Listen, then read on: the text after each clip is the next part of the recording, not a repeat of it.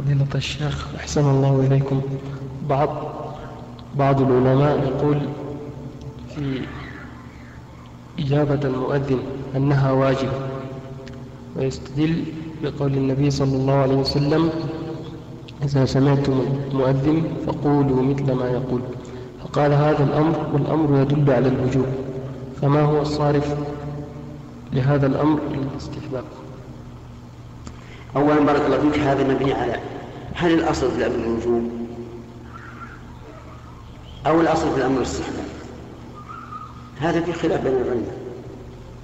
منهم من يقول الأصل في الأمر الوجوب ومنهم من يقول الأصل في الأمر الاستحباب. ولكل أدلة ومن أقوى أدلة القائلين بأنه الاستحباب قالوا لأن الله لما أمر به أو لما أمر بالرسول عليه الصلاة والسلام كان ذلك دليلا على أنه مشروع ومحبوب إلى الله عز وجل والأصل عدم التأثيم بالترك. وإذا كان الأصل عدم التأثيم بالترك فهذا هو المستحب أن يكون مطلوبا ليس فيه ترك إثم. ومنهم من قال إنه الأمر الوجوب لقول الله تعالى فليحذر الذين يخالفون عن أمره أن تصيبهم فتنة أو يصيبهم عذاب أليم.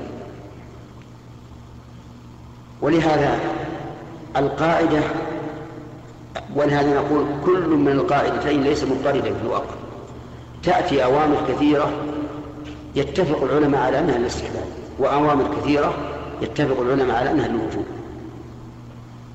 لكن إذا كان هناك قرائن فالقرائن تؤيد فالصحيح أن إجابة المؤذن ليست واجبة بل هي سنة.